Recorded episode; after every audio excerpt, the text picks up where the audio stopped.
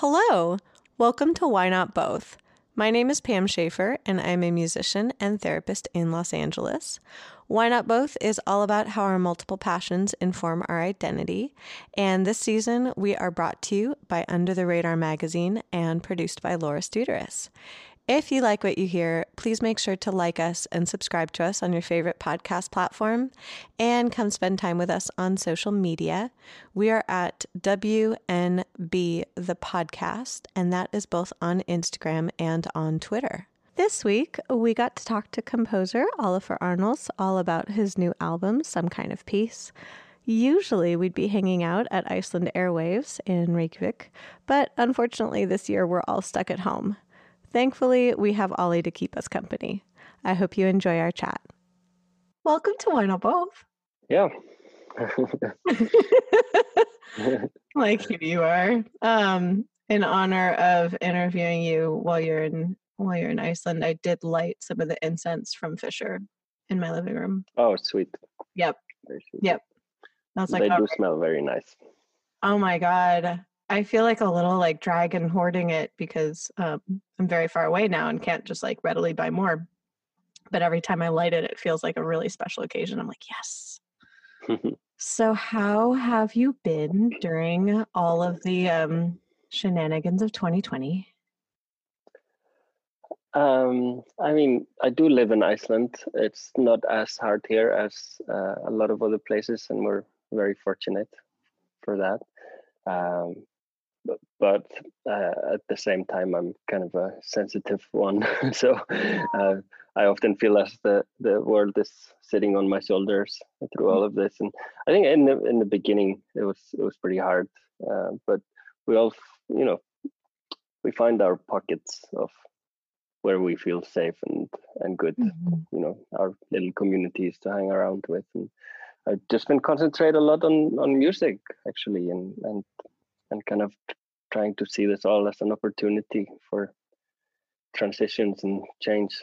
Mm-hmm. Mm-hmm. Yeah, because usually, at least I found when I was there, that during the summer, usually people are out and about so much that then it's during the winter that I would imagine you would get more done. But like this time, it's like no one was out and about at all, really, for a while.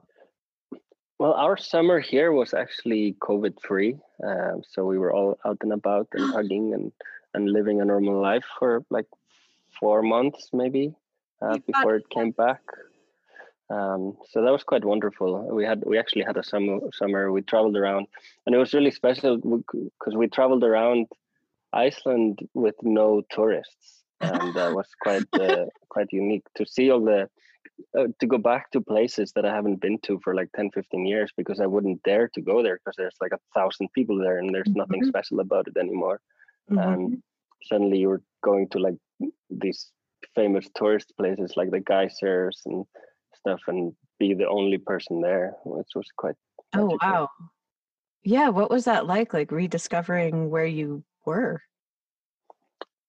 I think it, it's it's one of these w- good things that the pandemic can bring us. It's, uh, I think we're used to we're used to um, always looking across the ocean for something to do. You know, the grass is always greener on the other side, and I think we've gotten kind of used to not seeing what's in our backyards. And the pandemic kind of forces us to it forces us to. Uh, to look a bit closer and rediscover what's around us. And I think that's a, that can be a really positive result of all of this. And hopefully that continues. We don't always need to fly half across the planet just to have a holiday. We can actually drive half an hour and find beautiful things. And, uh, Icelanders in general, I think, uh, have always felt really small. And we always have this need to go to see the big outside world, you know? Mm-hmm. Mm-hmm. And I think this has taught us a lot about that. Um, yeah, so for, for me, it was quite special to to go to some of these places that I, yeah, that I just wouldn't go to anymore because yeah. they're just not that special when there's a thousand people there holding their selfie sticks. And, you know, it's, it's just weird. that, that does take away from the natural beauty. I, I remember my friend Maggie brought me to... Um, oh gosh, it was like what I could best describe as field of sulfuric, very hot water bubbling up from the earth. Um, and close to the airport or close to Reykjavik? It was close to Reykjavik. It was, um, yeah. It was, I believe, on the peninsula, but there was a sign that was just like, stay on the wood path. And I was just like, who would step off the wood path here? Like, literally, there's like... a lot of people do. that, that was what he said, is he's just like, and there were there wasn't anyone there when I was there. So I was just like, he took me to apparently a very obscure one, but it was like, I was like, people do that? And he's like, oh, you have no idea. like, yeah. It's like, no, oh, it's sad. God. Like, so, so many of these... because tourism happened so fast here that the infrastructure just wasn't quite ready. Uh, mm. So uh, we, I think we didn't really think of, of, you know, putting all these protections in place for our environment before we would have um, a couple of million people a year stepping on them. So right. A lot of places uh, got kind of uh, trodden down, if you can say that, by... Yeah. By yeah. the amount of people just walking there, you know, they're not necessarily doing anything bad, but just like when you have a million people walking somewhere, you're going to yeah. have new paths being created and the grass is going to go away. And it's, yeah. you know, you very quickly kind of ruin the natural beauty of the place, the, the kind of untouched quality that right. draws people here in the first place. Right. Well, yeah, and that makes total sense that, like, even if people aren't, say, like, going off the path, you are certainly going to carve a path in something where there hadn't been a path prior. Yeah, yeah, and the, often that you see these little paths slowly getting wider and wider and wider, and, until they look like a highway, you know. And that's that's just not a nice look. Nope, nope, not what you're going for. And also, I mean, the at least in my experience where I was driving, like the foliage is so distinctive because you don't have like the large trees that I would imagine it would take a while for it to regrow because. Uh, It's so funny. I was just like, I don't know if people listening know how incredibly windy it is in your country. Yeah, things don't grow very fast. And a lot of our green is actually moss. It's not grass, it's moss. And moss takes uh, over one hundred years to regrow if you, oh, wow. if you pull it out. Yeah. I have renewed respect for the moss. Yeah. I was like, not that I was like disrespecting the moss before, but I was like, I did not know it took that long to grow. Yeah, because it grows it grows directly on lava. It's growing on rocks. It's right. not growing on in soil. So it takes a very long time to grow. Huh. It's funny because I I do remember touching some of the moss there, but not with my feet. Like I was literally like, I was on a roadside and I was like leaning over just to see what it felt like. Like I was very delicately poking at it. And it was such an interesting kind of like loamy texture, but I was very cognizant of like, don't step on it. I didn't know that it took a hundred years to regrow, but it just yeah. looked sort of like sacred in the way of like, this is for looking and maybe very delicate touching, but this is not for, this is not for standing on. No, it's, I mean, it's okay if one person does it, but it's just, if everyone does it, it's going to get destroyed. So we kind of do it, but we tell everyone not to. We feel like it's it's our right to to enjoy the, the softness of the moss. Like it's just one, like laying down in moss in the summer is just amazing. It's like a soft bed. Oh but my gosh. Everyone who comes here, we tell them it's strictly forbidden to step on the moss. Forbidden. Yeah, that's not like moss angels. That's really funny. And I would imagine like actually having that summer, did that inform any of the writing you've been doing this year? Because so many of us didn't really get a summer. Um, and also like, I don't know what your normal writing is like, like based on who you can collaborate with, what projects you're working on, like, did that match your normal workflow or was that different for you? Um, so I, most of the album was finished before summer, but it was not all finished before the pandemic. So I had written maybe half of it before the pandemic struck and I did the other half during the first couple of months. Mm-hmm. Um, it definitely, I, I wouldn't say it really changed the direction of the album, but as I was already kind of in this, I was already making an album that was way more introverted. It was all about like human connection and rituals and community and relationships. And uh, so the when the pandemic hit, it's, it was more kind of like confirming that direction. It was mm. it was reinforcing that direction. Mm-hmm. rather than changing it. But then also it recontextualizes it, which I find quite interesting, because without having created an album about COVID, you know, right. we don't, I don't really want to do that. Like, it's not that interesting of a thing to write music about, in, in my opinion. And right. which also, it would probably just become very dated in a few years, and nobody wants to listen to the COVID album in three years. We'll be so glad when this is over that we'll never want to think of this time again. But exactly. it's really interesting to see see it being recontextualized by by mm-hmm. the pandemic, and uh, you know, like the title "Some Kind of Peace" suddenly just fit perfectly, uh, and and it can be something that provides peace or a safe haven for people during these months um, yeah. or, or years, without having to be specifically written as a result of that. Well, yeah, that kind of that turning inward, but not in a way of excluding other people, but more like that deep, that kind of turning inward for peacefulness. And it, it almost sounds like it mirrors like returning to the places that you hadn't been in like ten to fifteen years, but you returned alone. Yeah, I think, I mean, even though it wasn't maybe directly inspired by that, it's definitely, it, that can definitely be a nice, nice metaphor for what was happening. Yeah. Yeah. So I was thinking of, you know, the effects of isolation that, like, even when you said earlier that you were like, and we got to hug our friends, and I found myself blurting out, oh my gosh, you got hugs. Like... Well, I hug, I hug everybody now because I had COVID. So I'm like the hugger in my friend group. Oh my God! I can, I can, I can safely hug my friends. What was your experience like with that? What happened? Um, it's it's a bit shit. Like I, I, I didn't have it really bad. Um, I had it much better than a lot of people do. But um, it definitely is not the nicest virus that I've encountered. Uh, it's very yeah. uncomfortable, and it's also just with everything going on, it's kind of a shock to be diagnosed with it. Yeah. Oh, like all everybody's talking about for the last half a year is suddenly you are a part of it, and, and that, like, just mentally, that's it can be quite a shock. Yeah. Um, yeah. But I'm I'm I'm mostly worried about the kind of after symptoms, the post-COVID symptoms yeah. that I'm experiencing, as a lot of people have. Even the people who've been symptomless, a lot of them experience like headaches or, you know, short-term memory loss or lack of focus, and, and that's that's happened to me as well. Uh, the flu itself wasn't too bad. I've had worse flus. It was a pretty bad flu, but but afterwards I find like I have very little tolerance for looking at computer screens for too long. Mm-hmm. I, you know, I get headaches really easily.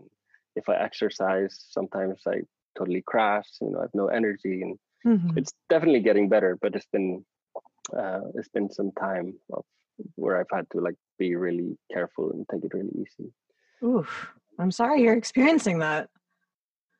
Oh, it's it's it's all fine. I don't really keep complaining. Like... like I said, I. You know, I I've had friends who got it and had it a lot worse than I did, so yeah. I don't want to. But uh, anyway, I get I get free hugs. Yeah, it was just like, especially, and that's interesting what you said about, you know, when I've had several friends test positive as well, and thankfully, like, my friends have been okay, but have much like you've described. Um, it's a strange sensation to be like, oh, I'm part of that group now, because. Yeah. It, I mean, did you then have to isolate for the fourteen days? Like, at least here, it's like, it's so strange. I'd almost compare it to like, not like a sexually transmitted disease, but the same thing where it's like, there's this weird stigma of like, well, what did you do? And you're like, well, I was, I, I breathed. Like, there was yes. somewhere I, I breathed at an inopportune moment. Like, I didn't And I'm someone who has, who has always been careful. And by the way, I don't mean to, like, I was joking when I say I hug everybody. I know that's actually not safe to do, even though I've had it. Because no, I know. It's a spreader. So I, I, I, you know, I don't actually do that. I, uh, but, I didn't anticipate that. Uh, Don't worry. um, but yeah, like, it's, you, you're as careful as you can be, but yet it can, it can get you, you know. So that's kind of yeah. weird. Yeah. That sounds very surreal. The isolation was the was the strange part, I think, uh, mm-hmm. just being completely isolated, because we never had a full lockdown here. So I think that was my first real experience of being locked inside my apartment for, yeah, a little over two weeks. I had to be. Oh my goodness. Not seeing anyone, not getting fresh air, you know. Yeah. I was gonna. And, and at, at some point you start to feel like this, this is also what's keeping you sick, you know. Yes. You're not getting better because you can't go out and like touch the rain, you know. Yeah. I was like, do you at least have a patio? Do you have a balcony? I do have a balcony, yeah. It's, I went on the balcony every day. Ooh, okay. Uh, it's, it's not the same, I guess. Yeah. One of I one of I like to feel the grass under my feet. Yeah. That's, I, I feel for you. That happened to some of my friends here, where it's like we did have, I mean, we've had various stages of lockdown, I would say, um, and various uh, success or not in regards to other people who yeah. were following that. Um, but yeah, that's been really my point of sanity in this, is that I do have um, like a little patio balcony. And I think without that, it would have been like, oh, that would have been really grim. I really feel for people who live in places like New York, where the apartments are tiny. Yeah. And generally don't have balconies. And, yeah. yeah, because I think that, you know, like hearing about the theme of your album about turning inward, there's a difference like turning inward when it's a choice versus turning inward when someone's like, you're locked in your home now. Yes, but perhaps also... Uh, Uh, an even even greater learning thing that can happen when it's not your choice. If you're just staying at home because you want to stay at home, you're not actually learning anything from that. But if you if it is a challenge, if someone is forcing you to stay at home, you're you're kind of forced to look at things in your life yeah. that you that you maybe wouldn't do otherwise. So I, I don't. I, I'm just trying to find positive things and everything. I don't blame you. Um, going through all that, I was like, yeah, definitely looking for. Where are the bright spots in this? I would be doing the exact same thing and have been doing the exact same thing. Yeah. Because I think about, especially with, you know, like looking kind of at your back catalog and looking at this, like you have done a lot of collaborations, but I would imagine that would be very different right now. And also you can't tour around your album. Yeah. Interestingly, a lot of collaborations are happening these days. It's almost like there's more than before. I think especially at the beginning of the pandemic, everybody was so kind of freaked out and people responded by trying to be hyper productive. Yeah. Uh, which was a really interesting period. Like we're all locked at home now and we can't do anything. So this is a great opportunity to make a lot of music. Mm-hmm. And uh, mm-hmm. me, myself included. And I don't think I ever got so many collaboration requests as and, and people contacted me for collaborations as uh, as in like a two or three week period, until seemingly everyone suddenly realized that perhaps a, a devastating pandemic killing hundreds of thousands of people is it's not the best environment yeah. to be creative yeah. in. And then it's somehow slowed down. Yep. Uh, yep. But yeah, collaborations are... are Are, are I think really imp- important these days, and I am doing a lot of them, and it's just sending files back and forth. And, um, but obviously, yeah, no touring, and um, I don't know when touring will happen again, honestly, because even if it becomes safe to be in a room with a few thousand people again, then we we are kind of at risk of losing yeah. the infrastructure of our industry. All the right. venues are closing down, a lot of them permanently, and yeah and also like the behind the scenes stuff like backline rentals, mm-hmm. uh, you know, live industry companies, like even the tour bus rentals, they're all bankrupt now. So when when when we can tour again, I think it will still take a while until we actually do, because right who is going to support it? And, Uh, yeah, so I don't know when that's happening again. So, uh, but it's but it uh, again, looking at the positive sides, the, it is an opportunity for us to maybe question our ways uh, a little bit. Like I like to ask the question to myself nowadays, like, why do I tour? Mm. Um, I, I do love touring, but it's just interesting to ask that question: why am I doing it? And what is it that I'm missing from it right now? What is it that mm-hmm. can be replaced by some of the tools that we have? And, uh, or is there anything that can be replaced by them? Uh, and I've found kind of couple of main things that um, I believe are the main reasons for why, at least me personally, I tour, because it's it's the community aspect. Like music is a communal effort. Uh, a song is not a song unless there's someone listen, listening to it, because it doesn't have any meaning until someone hears it. Like the meaning of the song gets created by your own interpretation of the song. Mm. Um, and live live music provides that environment for us to do that together as a community and feel the energy of the music together, which mm-hmm. is super important and probably not something we can ever replace by anything else. But live live shows are also an opportunity for us to tell the story of our music mm. um, in ways that we can't do with just a cover photo on the album or a social media post. Um, mm-hmm. live live shows offer us an opportunity to stand on stage in front of thousands of people and actually tell them the story. Yes. And there and tell I can tell anecdotes. I can tell stories about the song, and and even for artists who don't like to tell stories on stage, they they still are, because people see them, they see their personality, and they sense their energy, and then yes. they they they gain a a more deep understanding of what the music means or where it comes from. Um, and this part, I think we can work with. We we can we have opportunities to tell the stories of the music in, in other ways. So I'm kind of focusing on that part.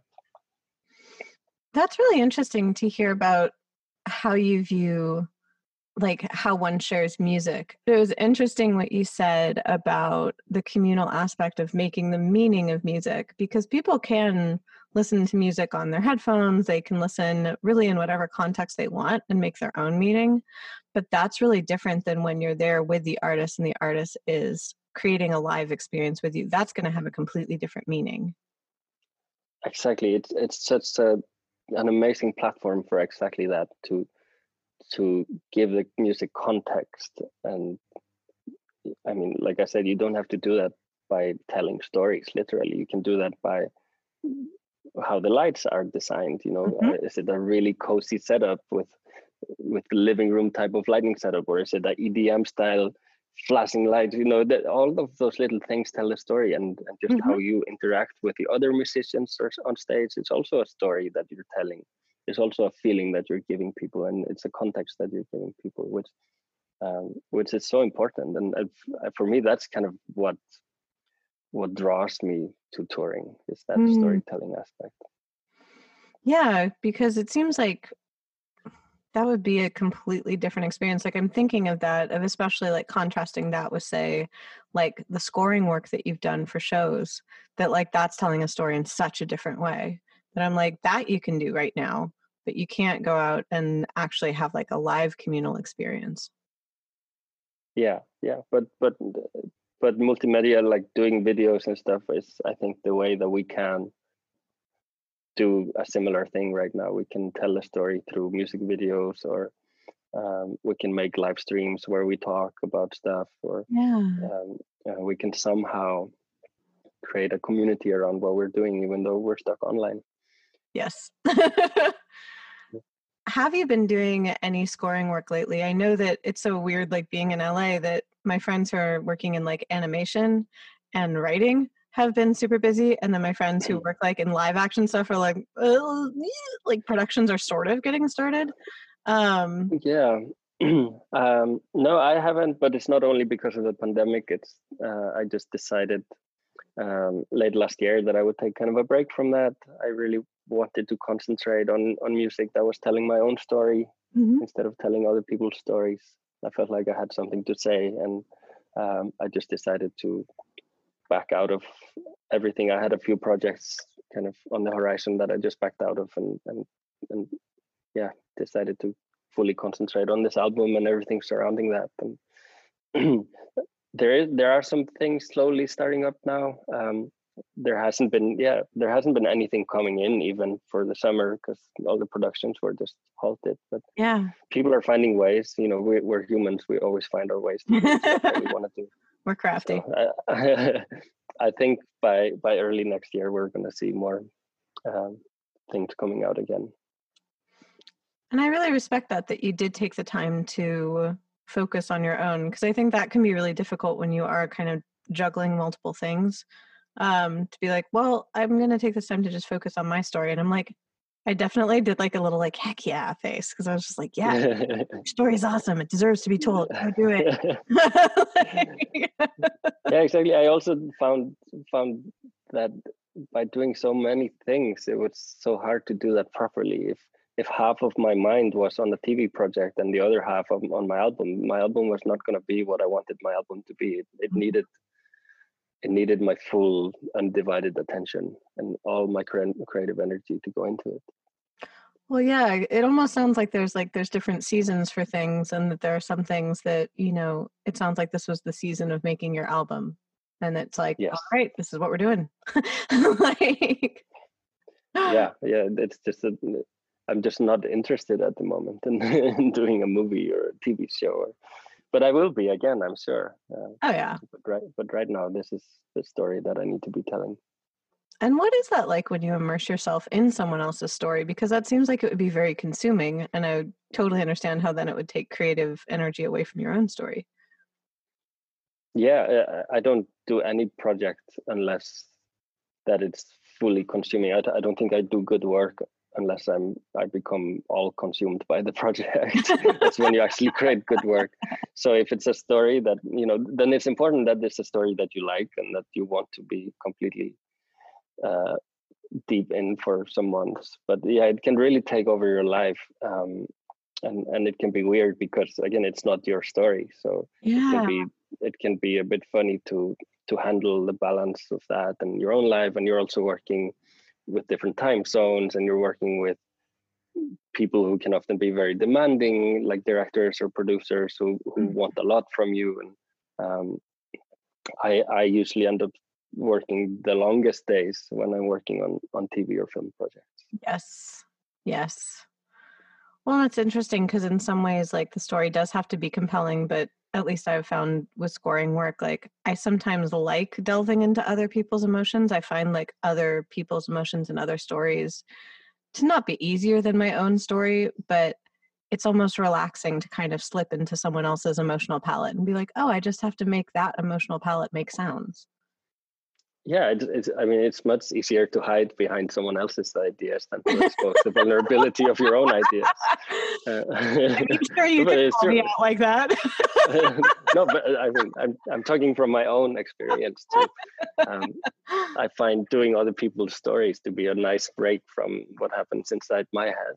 Yes. um, and, and it's it's in a in a way much less vulnerable as an artist to yes. to work with. to work with a concept or a story that you can actually place in front of you instead of exposing all of you through that. Mm-hmm. Mm-hmm. What kind of stories would you say compel you the most when someone presents something to you and they're like, hey, I want to score for this? What are some of the things that actually do draw you to a project? Um, in the past, it's been very personal stories, or like, and I've been drawn to kind of Um, stories without much flair and just about the subtleties of communication and like families or friendships and relationships. Mm-hmm. Um, but I feel that changing now, and I'm I'm actually maybe it's just because I did a lot of that. I, you know, Broadchurch and mm-hmm. um, and all these shows that I did and films that I did, there they were kind of generally focused on on those things. But now I feel maybe more interested in otherworldly things, uh, even though I haven't done much of that yet. That's kind of what I imagine doing next. Maybe more philosophical, sci-fi based stuff. Ooh. I think my favorite show recently was um, Devs. Uh, oh yeah, and that's that's something that shows in that style, like, that are kind of sci-fi but also go very deep into human nature and mm-hmm. and philosophical questions about the future of our relationship with technology, and and even comes down to religion at some point, you know. Um, those those things are something that I'm very interested in in writing music for. I just got really excited for like several years in the future, you. Yeah, we'll see. I'm I'm also a bit all over the place, so I, this I can want something completely different next week. You're like, next week it's only moss. Stories about moss. That's all I want. What else have you been doing in like in Reykjavik in general? I guess because when you said like things were open for a while and then they weren't, and how different it is without tourists. And like, I mean, I feel strange because like I'm a tourist when I'm there, and I'm like, what have you been doing? Not in lockdown, because I have been talking to musicians who have discovered other things that they like doing, but they were mostly in the U S and like it was very lockdown, or they had to leave the U S and go somewhere else during lockdown. Mm-hmm. Um, but I was like, did you discover anything new within your own city? Um, in the in the last months, even though we've not been on a on a strict lockdown or anything, I've been kind of hyper focused on this album release, so mm-hmm. I've been actually just working very hard. You're like, Pam, I've been hiding. Yeah, so so I could just as well be in lockdown, actually. Um, That's really funny. Um, so I, I don't know. I, I I don't think I've been doing all that much outside of my studio and in my home. Um, I've been actually, in fact, I've been working too much, and it's been affecting my health because I, mm-hmm. I, I go overboard with these things. So just last weekend, I, I bought a Nintendo Switch computer, uh, so so I could relax and play some video games. I haven't played video games for like ten years, and, and oh I'm just obsessed with Zelda now, and that's all I want to do. It's, it's literally what I'm thinking about now. It's like I can't wait to go home to play more Zelda. So that's a new discovery for me. Video games, I think they're wonderful. They're it's really it's a they can be such a beautiful escape, uh, yes, and, and a meditation in a way. And I like these kind of open world games where you just roam around in a in a fictional world and just like go foraging for some berries and fight some monsters. And Casual, one does. This is, it's getting cold here now, so I'm not really going outside yes. to the nature that much. Um, yes. That's really funny that you're like, well, I have rediscovered that I love video games. Yeah, I used to love them as a teenager. I played a lot of video games, and, and it was always kind of a nice, I, I guess it was a bit of an escape, you know? Mm-hmm. And and I found a lot of comfort in them as a teenager, um, and I I guess the same is happening now. There's a lot of stress mm-hmm. in, our, in all our lives these days, and I think video games are um, are quite healthy for all of us right now. I think depending on what video games, of course. I don't think we should be getting addicted to Candy Crush, you know, or uh, I don't think that's very good for our brains. But there's a lot of beautiful video games out there that I think can just be very healthy to get lost in sometimes. Well, yeah, that escapism and that play, because our brains sometimes do need a, they need a break. Like, yeah, exactly. Like, that's funny. I remember as a kid falling asleep with like literally, uh, like I could almost see like the little Tetris blocks like falling under my eyelids as I was like falling asleep, because I would like play on my Game Boy before bed. Yeah, that's been happening to me. I've been I've been dreaming Zelda, actually. Uh-huh. Uh-huh. So I, I tend to play it late at night before I go to sleep. So mm-hmm. that's probably not healthy, actually, to, to be in front of the screen so late. I'm glad that you found something to escape a bit into, because, you know, when you said that you don't work on something unless it compels you, I have a similar temperament. Um, But it's it's important to not like go completely overboard in that way of yeah. like exploring things like yeah. play and taking care of yourself in a way. Yeah, yeah. I, I generally have a, a problem with that, uh, not going overboard with the things I do. Uh, but but but also there's there's this big part of me that believes that going overboard is is necessary. It's the necessary difference between good and great, mm. like in terms of making music.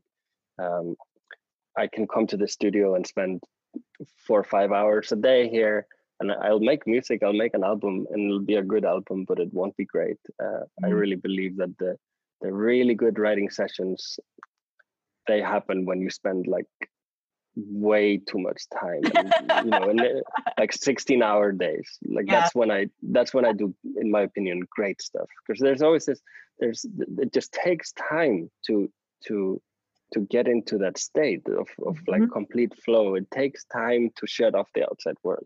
Yeah. It takes more than just a few hours. It takes the whole day, and it takes a lot of failed attempts. And something I've really realized this year is like, the moment that you're about to call it a day and go home, when you're thinking like, oh, I've been here eight hours now, uh-huh, and uh-huh. nothing much has been happening. You know, I've wrote, written a couple of mediocre themes and nothing great. And you decide, or you're thinking about, okay, I'm just going to pack up and, and, and go home, and I'll try again tomorrow.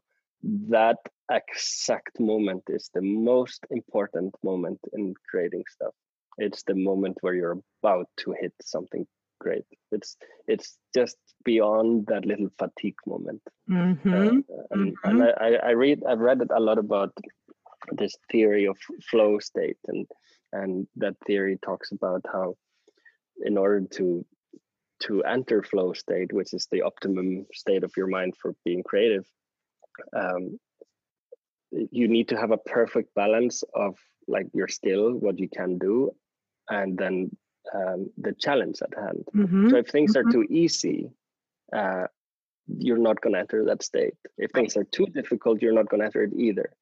So I think that's why this moment where your things are actually becoming difficult and you're actually about to give up, that's the moment where that line is about to match up completely, that X Y axis of challenge, or mm-hmm. you know, ability versus difficulty. Mm-hmm. Mm-hmm. Uh, that's that's the moment where it's about to hit the right point. And so I've learned a lot from that, to actually stay in those moments, stay for an hour more. When when you really feel like going home, stay for a little longer, and it, like ninety percent of the time, something good will happen. Yes. Yes. You can't see me, but, but you'll be really tired the next you'll day. Be really, you'll be really pooped. Yeah. It's worth it. But that's, you play but video that's games. Just what it needs. You, you do need that little overboard uh, attitude to things to, to achieve something um, which is above your expectations.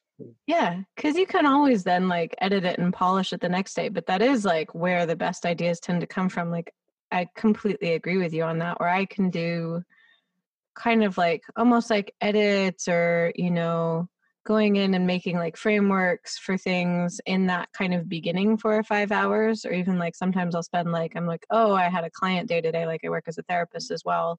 Usually on those days, that's when I'll set up like scaffolding for myself for songs. But I know that I'm not going to super get into that flow state after I've already been like expending my emotional energy. So that that way on the days that I have it, then I can like build up to it, but that scaffolding is there already for me. And so then it's yeah. like really fun. Then on music days, I'm just like, ha ha, like, we're just going to skate through this, forget to eat food. It's going to be great. Like, yeah, that's, that happens to me too. That's so weird. But also eating, I've, I've learned that eating actually, it takes up so much, like, I think digestion takes up so much energy from your brain. And yes. If I eat too much during the day, I won't be as creative.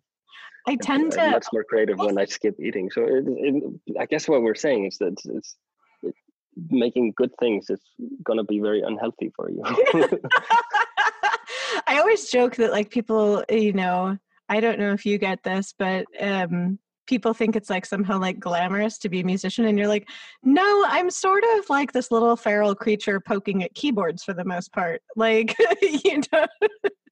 Yeah. ninety-nine percent of the time, nothing glamorous is happening at all. Exactly, exactly. That's so funny what you said about eating. That's why, like, I never thought I'd be the sort of person that like likes bubbly water, but like I really like carbonated water when I'm working on music, because it's just like interesting enough that like I think I'm eating. Like, yeah. And it fills like, up your stomach just a tiny bit more than flat water.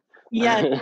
Yes, but like same thing. If- I, I this reminds me of uh, when I mixed my uh, and there was an album in two thousand ten, so ten years ago, uh, that I did called "And They Have Escaped the Weight of Darkness," and I mixed it with uh, uh, uh, a mixing partner named Bardi Johansson, who's from the band uh, Bang Gang that was quite mm-hmm. popular in the late nineties, early two thousands. And we went to his house in the countryside for a week to mix the album. And I don't know why, we were just in a weird mood. We decided that as a rule, through this whole mixing session, we were not allowed to eat anything healthy. Just it's some sort of arbitrary rule that we set up. So we survived off chocolates and licorice for a week. Oh my God. We were very focused and we did a lot, but then I came home and I was just sick for three days. Oh no. It's a horrible idea. Oh, yeah, that's this happened so to you. Funny. Oh my God. That's funny you say that. My other pod mate, he, um, he wanted to have a movie night. I was like, oh, I wonder what I could bring over to make it special. And I had my last chocolate bar, actually from Reykjavik. It was one of the chocolate bars with the black licorice and sea salt. And he was uh, like, I know exactly the one. Yeah.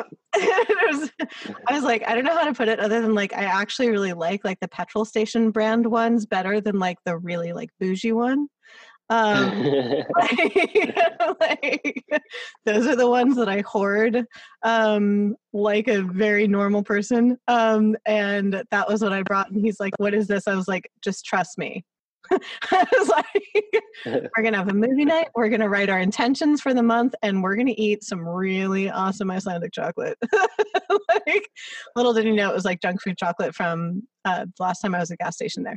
Um, but, but those are the best. Icelanders have a very funny, funny relationship with licorice. We are, we are completely obsessed with licorice. And every yeah. time, like every foreigner who comes here who like, We, we we kind of make them go through this rite of passage. Like, what? You don't like licorice? That can't be. You have you just haven't tried our licorice. Oh my God, that's the conversation. We just force it to them until, yeah. No, it's we just force it on them until they like it, and people eventually do. I, I think the licorice that you have in America is kind of like medicine. We don't like that either, actually. Uh, oh God, yeah, that stuff's really gross. Like, yeah. But yeah, we we we are uh, we're very proud of our licorice traditions, and uh, we we eat a lot of it. My friend is an emergency room doctor, and um, she keeps telling me how incredibly unhealthy it is to eat these kind of amounts of licorice. It does something to your liver. Oh my and God. They get like regularly they get people in with some liver problems that are directly related with eating too much licorice. She's always like, there's three things in life that I won't do. I, I won't go on a racer bike, I won't smoke, and I won't eat licorice. Like, that's her experience as an E R doctor. I'm just wondering, I'm like, how much licorice must you consume to end up in the E R? Yeah, I I haven't found out yet, thankfully. Yeah, I was like, that mixing session didn't get you there, so I'm like, small bluff. No. Oh, that is so funny. You're right, though. The licorice there, I I was appropriately initiated at, at the gas station. Um, and uh, Maggie, a k a. Mighty Bear, bought like multiple kinds of like licorice and then like different candies with licorice in them so that I would have like a sample platter. Um, yeah. And it was like... Yeah, we put licorice in everything. Oh, yeah. Oh, yeah. And if you had told me, because like you said, like the licorice here is uh, kind of disgusting, frankly, to me at least. Um, sorry to all the U S licorice enjoyers. Um, but yeah, like if you had told me like I'd be really down with like chocolate with licorice in it, because I chocolate with sea salt, I'm like, yeah, dig that. Sweet and salty. Yes, excellent. Um, but the licorice adds really a cool twist to it. And so... I'm glad that that's how I spent my last my last chocolate bar, but now obviously I have to go back to Reykjavik because I'm out of chocolate. Just to get more licorice. Yeah, not enough to land me in the E R. But like... Oh my God! Now I'm like, I wonder if I should add that to my repertoire, like bubbly water and then chocolate licorice. Yeah. It's good for creativity, bubbly water and licorice. That's so funny. Just be like, yeah, this is what I'm sponsored by. Um... Oh my goodness. I guess it's funny. In the before times, I had more structures to the interviews. And now I'm just like, now I just get to talk to people. This is chill. Which is the most chill one of my day. I guess what would be, usually I would ask people, like, how do you balance things? But I guess at this point, like, what would be your advice to people who are creating during this time? Because it is, like you said, like, no one really wants to make a covid nineteen album. Um, but mm. how would you advise people to kind of turn inward during this time to create? Um, don't put too much pressure on yourself um, to to could be creative in this time. It's it's uh, it's so easy to think that because we have all this time and solitude that we that we must use the time for something. We must use it to be creative. Um, but I think that pressure we put on ourselves can be really counterintuitive. I I think this is this is a time to do less. This is a time to slow down mm. and just reflect and um, just take some time with our thoughts and and uh, understand the situation we're in and understand our feelings about it and be in a good place about it before we try to be creative. Um, and that's just me talking from experience of where where I kind of burnt myself was exactly that. There was It was not taking the time. I was trying to work my way through this whole situation, mm-hmm. um, trying to to um, use my work as a distraction for it. But I really just needed to step back and take a couple of weeks, and uh, you know, allow myself to curl up in a ball and and think the world is ending for a couple of days, and then get through it. And you know, um, re- be reminded that that you know things are always gonna get better. Things are always gonna be okay, and and. when when you reach that point, I think you're ready to create something. I'm nodding sagely. You can't see me, but I'm nodding.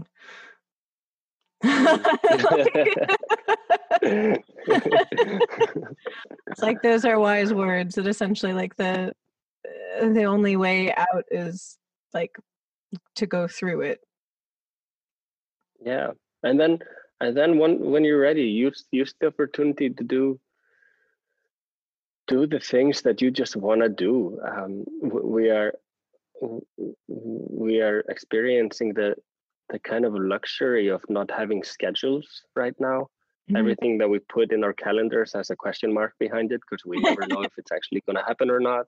Yes. Um, as a musician, normally we're used to being under time pressure because tours and, and so on are often booked. In my case, they're booked over a year in advance. So like the tour that I'm supposed to be on now um, to, to promote this album, it was booked uh, and even announced before I had written a single note for the album. So there's like, oh my God, we're, we're, we're used to having this crazy time pressure on everything we do and like pressure to be creative. And And now we don't. Now there is no schedule. Now there is, there's just question marks on everything. And, and I think that is actually an opportunity to explore what we really want to be doing um, and to question what we have been doing. And maybe we come to the conclusion that it's exactly what we want to be doing, but maybe we come to the con- conclusion that we want to change some things for mm-hmm. before life starts up again in whatever way that will look like eventually. Um, I, I think it's an opportunity to be just listening back to stuff that we liked when we were younger and mm-hmm. um, remind remind ourselves why we were doing music in the first place. I love that. Kind of like there are no rules right now. So when we all come out of this, we get to essentially craft our own. Yeah, I, I think it's a, also a wonderful opportunity for our industry to to reshape. Um, For example, with environmental causes, like yeah. touring industry is is it's not good for the environment. Um, and now that it's all shut down, we have an opportunity to eventually restart it in a different way and actually do things differently. Yes, yes. I spoke with the artist Aurora about that, um, mm-hmm. which was really interesting about like how to do like a uh, like a zero, not a zero emissions tour, but like. Um, to offset one's carbon footprint when touring. Yeah, we were experimenting with that last year. And uh, I was really, really obsessed with trying to reduce the, the environmental impact of, of, our, of our tours. And just one example, like there's twenty people in my in my travel party when we're on the road, and let's say each of those people would drink two, three bottles of water per day, mm-hmm. and then you have fifty, sixty bottles of water every single day oh, wow. of a tour that can last for one hundred days or one hundred fifty days. And if you just count all of that, like how much plastic that can be. So just the simple act of us actually buying everybody in the crew a nice reusable bottle and changing our rider to be like, we just want a clean water fountain at the venue mm-hmm. instead of mm-hmm. water in bottles for the crew. Just these kind of small things actually make a huge difference when it when it comes to it. But but on the other hand, we also realized that in in the larger like in the larger context, it was really hard to change things. Like we wanted to do more, we wanted to do mm-hmm. a lot more, but but the whole structure of the industry was so stuck in their ways that often it was just impossible. You know, yeah. the, the the infrastructure to do things differently just wasn't there. Um, so we couldn't do as much as we we wanted to. But now we have an opportunity to change that. Actually, that's very true. And I admire that you were working on that before. Like, I'm glad that you were thinking about that, because that is, like, I've never been on a tour of that scale. Um, but I had thought about that a lot. Even, it's funny when you said about the water bottles, I was thinking about every green room I've been in generally has a bunch of water bottles and hummus. Yes. And the I'm two like, essentials of touring. Exactly, exactly. Little do they know that we all run on um, chickpeas. But yeah. It's like, now everybody knows. Um, but yeah, that there aren't like reusable things. And I was just like, that's, I'm so glad that you're thinking along those lines. And I do have hopes that, you know, when people do start touring again, it will look very different. Yeah, I, I hope so too. I, I just saw yesterday Massive Attack put out a little short film about it as well. They were trying to change some things, and they just uh, posted a short film about their efforts yesterday oh, awesome. online. It was really interesting to see. And they were also talking about the same thing. Like, right now is the time where we can change stuff. Right. While we're all on pause, is the time where we can change the ways of yeah. doing stuff. So when we start again, they can be done differently. Well, right now is our opportunity. And, and I just hope that we don't mess it up, because it'll be so easy, because we'll be so eager to get back when we can, that we'll we'll... the danger is there that we're just so excited to get back that we just forget about all of that. But I, I really hope that we take our time getting back and, and do it properly and do it differently. Yeah. And I think, like you said, about the kind of like turning in like towards yourself and being like, oh my God, everything is ending. Um, and it's almost like going through that little like mini spiritual crisis, um, and then coming out the other side. And I don't think people are going to forget that. Like, I don't know what action they'll take on it. I think that some people might want to deny it, but I think that that experience will stay with us. Um, and I'm hopeful that people will take purposeful action, I guess is how I'd put it, where it's like, oh, that experience you had, instead of trying to bury that because it was painful, why don't you use that to actually create change and to do things a different way? Because otherwise, then I have the distinct feeling we would just lead ourselves directly into another one of those existential tailspins. Exactly. this this pandemic happened for a reason, you know. It it it, it kind of hurts to to think about it, but this pandemic essentially is here because of the way we treat animals, the way we our meat industry works. The way, you know, th- we will be in this situation again if we don't change our ways. So we have to do, do things differently when we come back. Yeah, yeah, and I agree with that. Like across the board of the industries you mentioned and many more, that it's just like, yeah, it doesn't seem like we were on the right track because look what happened. Yeah. Yeah. This is a man-made thing, you know, and I don't mean that in the conspiracy way. You're like, I mean that in the how we've treated the planet we ended up on way, not in like the, the yeah. creepy people shipping children and furniture way. Um. Yeah, and, and there's other other bigger crises that we all already see on the horizon, like with, with climate change. Yes. Um, yes. And this, if anything, this should be a reminder that we need to change our ways. Yes. So to act with purpose and to go within and, and to create yeah. from that place instead of haphazardly. Oh, thank you so much for joining me. This has been such a pleasure getting to talk to you. Yeah, for me too. Thank you so much for having me on your on your podcast. I was like, I have a podcast. Yeah, podcast. Yeah. Thank you again for listening to this episode of Why Not Both. If you liked what you heard, please make sure to like us and subscribe to us on your preferred podcast platform. You can also come hang out with us on social media.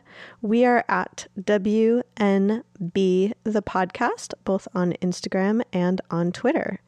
This season, we are brought to you by Under the Radar magazine. Under the Radar is a nationally distributed print, music, and entertainment magazine and website.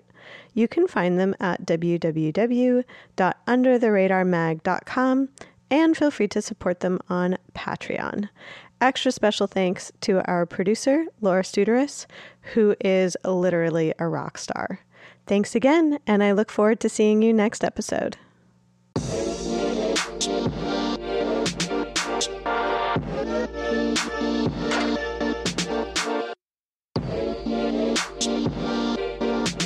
be right back.